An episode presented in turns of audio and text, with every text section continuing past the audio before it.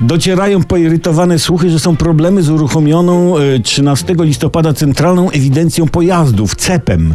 Piszą w internetach, że ludzie są wkurzeni, bo CEP nie działa, są kłopoty z rejestracją pojazdów w urzędach i na stacjach kontroli, gdzie dokonuje się corocznych badań technicznych. Ja jeszcze nie byłem. Ministerstwo Cyfryzacji informuje, że system zasadniczo działa. Tak, tak. CEP ma tylko kłopoty z łykaniem danych, a, ale działa.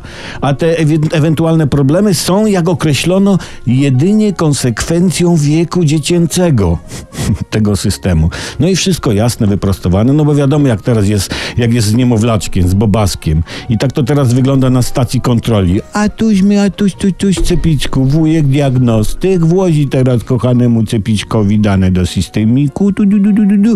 numerek rejestracyjny, u, wypluł cepisek, kochanieńki, no to jeszcze raz, dygi, dygi, dygi, jeszcze raz, numerek rejestracyjny. Za mamusię, numerek silniczka. Za tatusia, zbieżność kółeczek za tabalugę, hamulcyki za pana prezesia, no nie, cecipeczek, e, cepiczek, oj, wujek diagnosta smutny, o, cepiczek wypluł znowu, a żryj szczeniaku te dane przyłożę ci w dupę klapsa, to będziesz łykał dane gnoju niemyty, o, zesikał się bachor cyfrowy.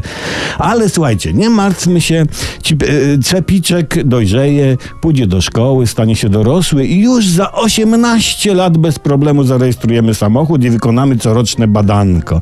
A teraz cepiczek niech sobie zaśnie i odpocznie. A, a kotki dwa w Ministerstwie Cyfryzacji są jaja. Śpi.